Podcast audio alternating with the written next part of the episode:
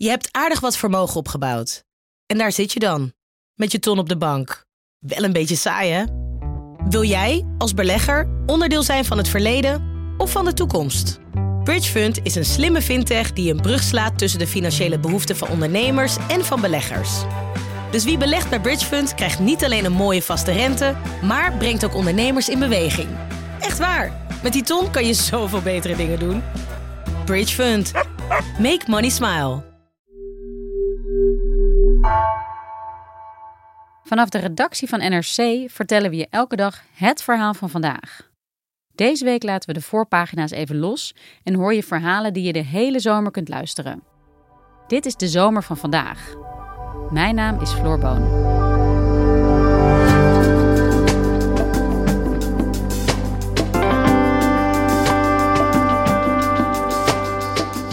Profvoetballer worden?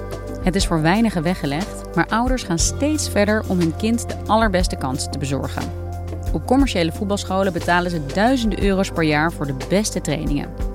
Sportredacteur Joris Kooijman deed onderzoek naar dit fenomeen, waarover de KNVB en de Sportraad Amsterdam zich grote zorgen maken. Welke invloed hebben deze handelaren in voetbaldromen op de amateurverenigingen in Nederland?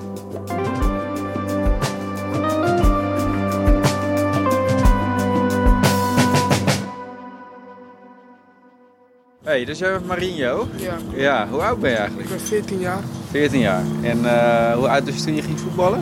Eh vier jaar was toen, eh, toen begon ik met voetballen. Dit is Marinho. Marinho is een 14-jarige jongen uit Amsterdam. Ik sprak hem eh, op het voetbalveld, waar hij op dat moment net getraind had. En eh Marinho is een eh, fanatieke voetballer. Eh, bijvoorbeeld goed eten, ehm, vroeg naar bed voor de wedstrijd. Zulke dingen, ja. Hoe laat ga je naar bed?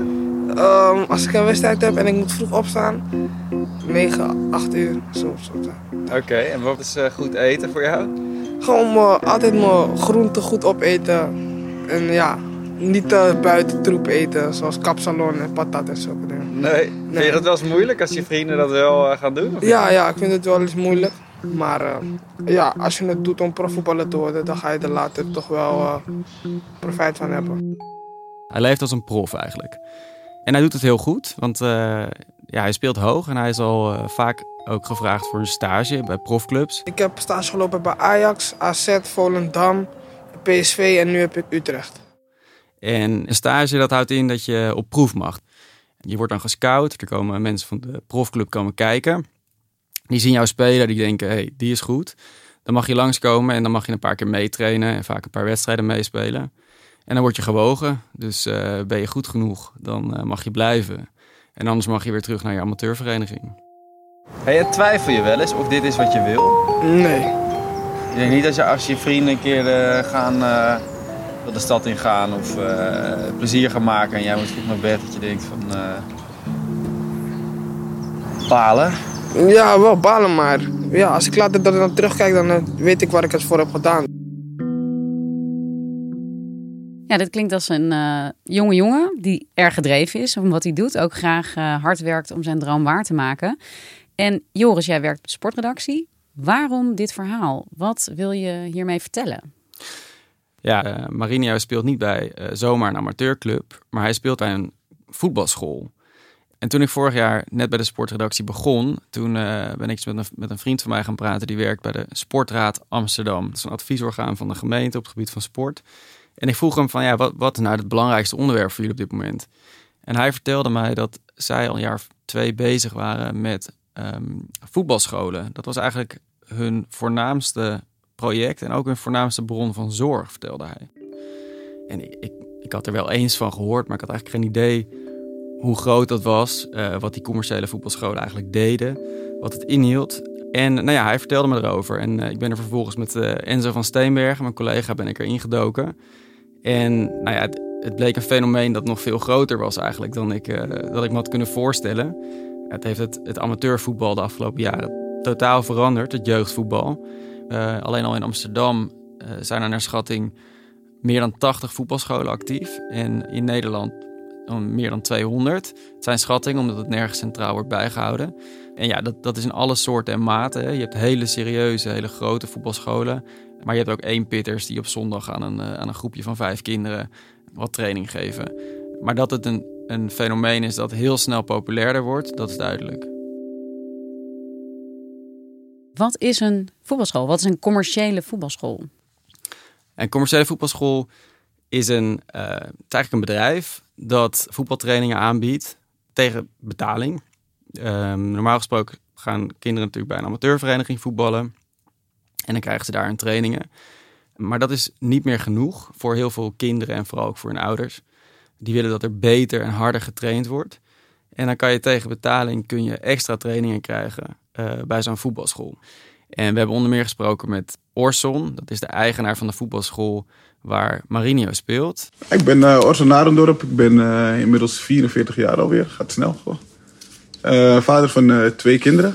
Een dochter van 21 en een zoon, voetballende zoon van 17 die bij FC Utrecht onder 18 speelt.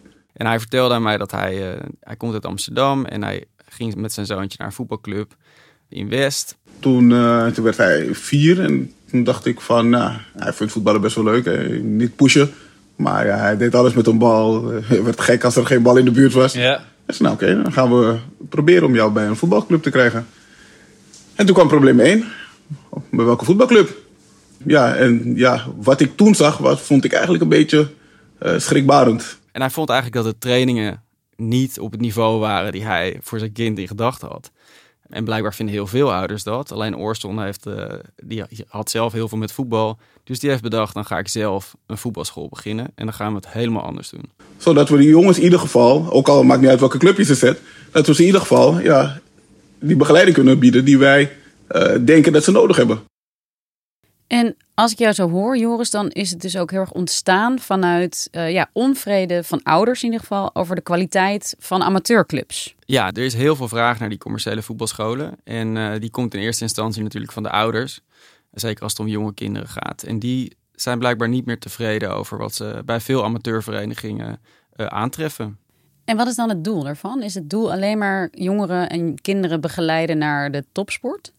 Dat is wel voor heel veel ouders en voor kinderen zelf, wat wij gehoord hebben, is dat toch wel de droom. En dat merk je ook aan hoe die commerciële voetbalscholen zichzelf verkopen. Het is, ze stellen zichzelf voor als de brug naar de profclub. Kom naar ons, dan, uh, dan kom je, krijg je en goede training en je vergroot daarmee je kans dat je, dat je profvoetballer kunt worden. Die droom hangt er heel erg boven je. En dat hoorde ik ook in gesprekken die ik voerde met uh, ouders langs de lijn bij de training van Marinho. Ja, als je heel eerlijk bent, elke ouder wil natuurlijk dat zijn kind een stapje maakt. Ja, het stapje naar... Iets hoger. Maar ik heb wel in uh, dit seizoen dat ik hier nu zie alleen maar progressie gezien bij mijn zoon. Dus het werkt wel. Maar het ligt echt aan je kind zelf. Hoe graag wil je? En hoe graag wil je? Ja, wel heel graag. Wel heel graag. Je moet hard werken, wil je iets bereiken. Zo simpel is het. Met alles zo. Kijk, wat je erin stopt, haal je eruit. Doen ze ook beloftes? Ja, zo expliciet zul je ze denk ik niet tegenkomen. Wij maken nooit beloftes. Nee. Het enige wat wij doen, eh, wij proberen het beste uit je kind te halen. Maar in de praktijk wordt die belofte wel degelijk gedaan, op zijn minst gesuggereerd. En dat zie je bijvoorbeeld aan, uh, als je kijkt, hè, ze maken allemaal gebruik van sociale media. Al die voetbalscholen. En heel veel houden een zogeheten uh, wall of fame bij. En daar worden dan uh, alle fotootjes van kinderen opgezet die een stage hebben verdiend bij een profclub. En soms kom je ook diezelfde kinderen en diezelfde stages op meerdere sociale mediakanalen tegen. Hè, dus van verschillende voetbalscholen. Want dat zijn er jongens die bij verschillende voetbalscholen trainden. Er zijn er genoeg die niet bij één voetbalschool trainen, maar bij meerdere. En uh, nou ja, dat succes wordt dan natuurlijk ook uh, breed geclaimd, zeg maar. En als we het dan even hebben over uh, profvoetballer worden en uh, hoeveel mensen dat worden. Wat, ja, wat is de kans daarop dat jij als jonge speler uh, straks in een eredivisie-team belandt? Ja, dat hangt natuurlijk heel erg af van hoeveel talent je hebt. Um, maar voor amateurvoetballers, dus spelers die nog niet bij een profclub zitten, is die kans sowieso nihil eigenlijk. Maar zelfs als je bij een profclub komt, ja, er zijn niet heel actuele cijfers over. Want er is wel onderzoek naar gedaan hoor, ook in, in andere landen wel. Maar de schattingen lopen wat uiteen. Ik geloof dat er, als je bij een profclub komt, afhankelijk van welke leeftijd dat is, heb je een procent of twee tot vijf kans uh, dat je überhaupt profvoetballer wordt. En concreet, hoeveel betaal je dan als ouder bijvoorbeeld om jouw kind een jaar bij zo'n voetbalschool te laten trainen? Ja, dat is dus ook weer helemaal afhankelijk van hoe intensief uh, het pakket is dat je bestelt voor je kind. Maar de duurste voetbalschool in Amsterdam, daar betalen ouders voor een jaar 2100 euro. Dan heb je wel echt een waanzinnig intensief uh, pakket aangeschaft. Ja, maar dan betaal je ook 2100 euro. Maar dan betaal je ook 2100 euro. In de praktijk zal het vaker uitkomen, zo rond de 1000 tot 1500 euro per jaar. Ja, het doet me ook een beetje denken aan uh, die commerciële bijlessen. Die uh, kinderen uit het reguliere onderwijs, waarvan ouders vinden dat ze daar niet genoeg krijgen. En dat dan elders uh, gaan inkopen. Ja, dat is een hele goede vergelijking, denk ik. Dat het lijkt heel erg op elkaar.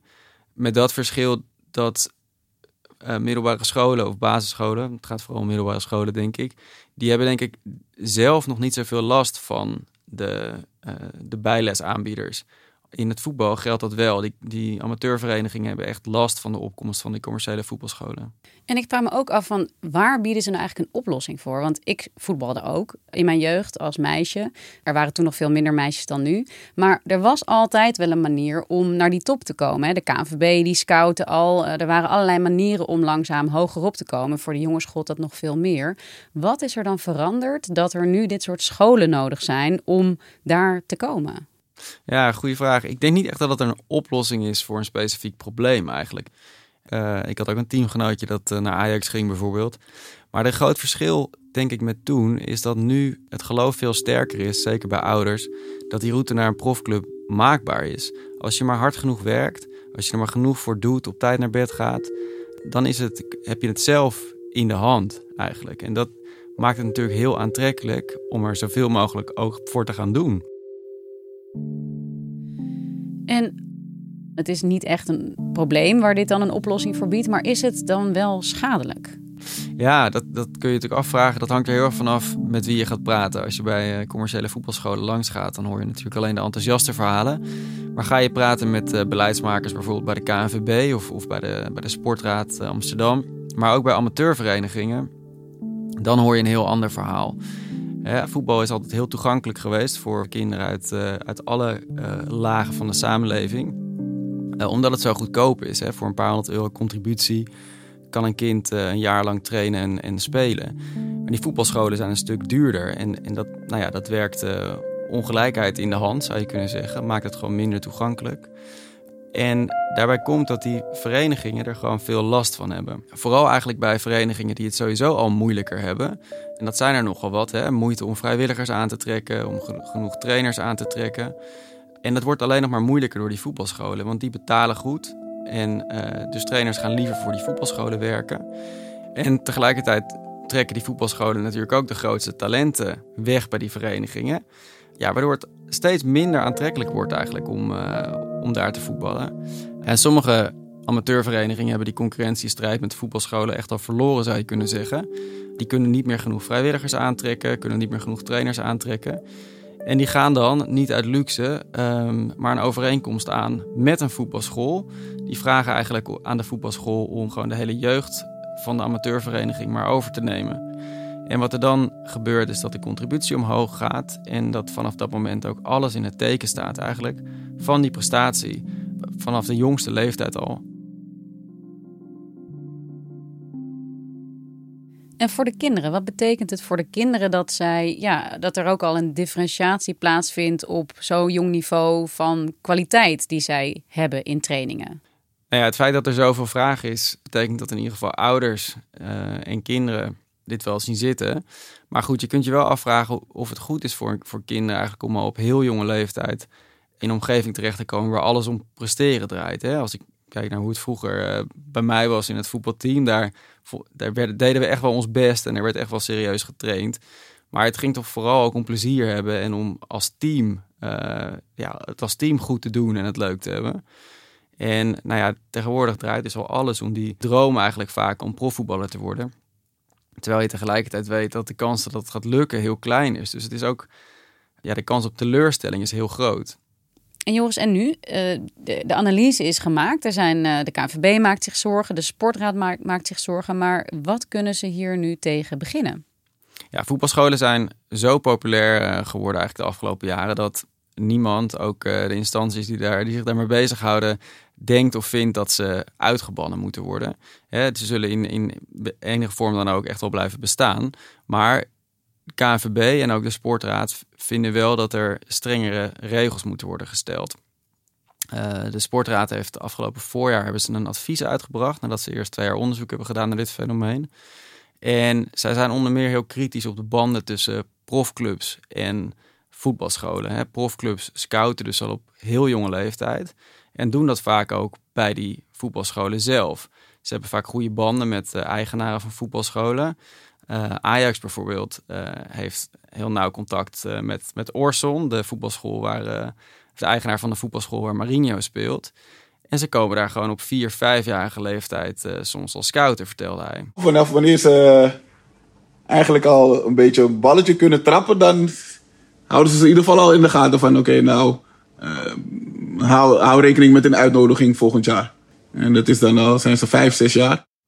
En de sportraad is daar heel kritisch op. Enerzijds omdat er gewoon heel veel bewijs is dat het jong scouten uh, niet werkt. Hè. Je kunt op jonge leeftijd heel moeilijk inschatten wat de potentie is van een kind. Maar anderzijds omdat kinderen gewoon al veel te jong dus in een uh, omgeving terechtkomen waar alles om presteren draait. Uh, en de sportraad vindt dat ongezond. En als we dan even kijken naar die praktijk straks. want het klinkt alsof er in ieder geval mensen zijn die nu vinden dat er iets moet gebeuren. Die zeggen er moeten meer regels komen. Maar kunnen ze die regels ook gaan afdwingen? Nou, je kunt natuurlijk als gemeente, maar ook als eh, KNVB kunnen ze echt wel, uh, echt wel wat regels stellen. Um, voor amateurverenigingen bijvoorbeeld, de, de, trainers die daar actief zijn, die moeten een verklaring omtrent gedrag overleggen. Nou, dat zou je ook, een, uh, dat zou je ook aan voetbalscholen kunnen vragen. Je kunt, zoals de sportraad voorstelt, eisen dat er op zijn minst een inschrijving bij de KVK is. Dat is nu lang niet altijd het geval. Er is dus ook helemaal geen toezicht eigenlijk op die voetbalscholen. Maar je kunt ook bijvoorbeeld kijken, zoals de sportraad voorstelt, naar het uh, systeem van opleidingsvergoedingen. Als nu een speler het profvoetbal haalt, dan krijgt de amateurclub daar een vergoeding voor. En nou ja, dat, dat klinkt op zich heel logisch. Alleen zegt de sportraad, uh, het werkt ook heel erg in de hand dat amateurclubs en voetbalscholen zich specifiek richten alleen maar op dat ene individu dat het misschien kan gaan redden. Want daar krijgen ze die vergoeding voor. Hè? Dus ook weer dat je alles in het teken stelt eigenlijk van die individuele prestatie. Dus zeggen zij, de sportraad, um, verdeel nou die opleidingsvergoedingen gewoon over alle clubs in het amateurvoetbal. Dan profiteert het amateurvoetbal alsnog van die speler die het dan redt. Maar ja, is de prikkel minder pervers zoals zij het zien. En om even terug te keren naar waar we begonnen, namelijk Marinho, die jij sprak. Um, hij deed meerdere stages, vertelde je, bij verschillende profclubs. Heeft het hem ook wat opgeleverd? Ja, toen wij hem spraken, toen had hij net een uitnodiging gekregen om bij eh, FC Utrecht op stage te gaan. En ik hoorde later van zijn vader dat hij, uh, nou ja, dat hij daar niet heeft gered. En heeft hij ook nog een kans gekregen bij Go Ahead Eagles. Maar nou ja, helaas is dat uh, ook niks geworden. Ja, dat zijn al behoorlijk wat stages die hij achter de rug heeft. Gaat hij het nog redden? Gaat hij profvoetballer worden? Ja, hij heeft natuurlijk uh, al, al, meerdere teleurstellingen te verwerken gehad. Maar iedere keer uh, ja, gaat hij toch weer uh, vol goede moed verder. En uh, Marinho geeft nog niet op. En, en maar ik bedoel, hoe ga je om met de teleurstelling? Want ik kan me voorstellen um, dat, dat het vervelend is om dat te horen. Ja, de eerste keren was het wel vervelend, maar nu denk ik gewoon van harder werken en dan kom ik er wel. Dankjewel Joris. Graag gedaan. Je luisterde naar vandaag, een podcast van NRC. Eén verhaal, elke dag. Deze aflevering werd gemaakt door Ruben Pest.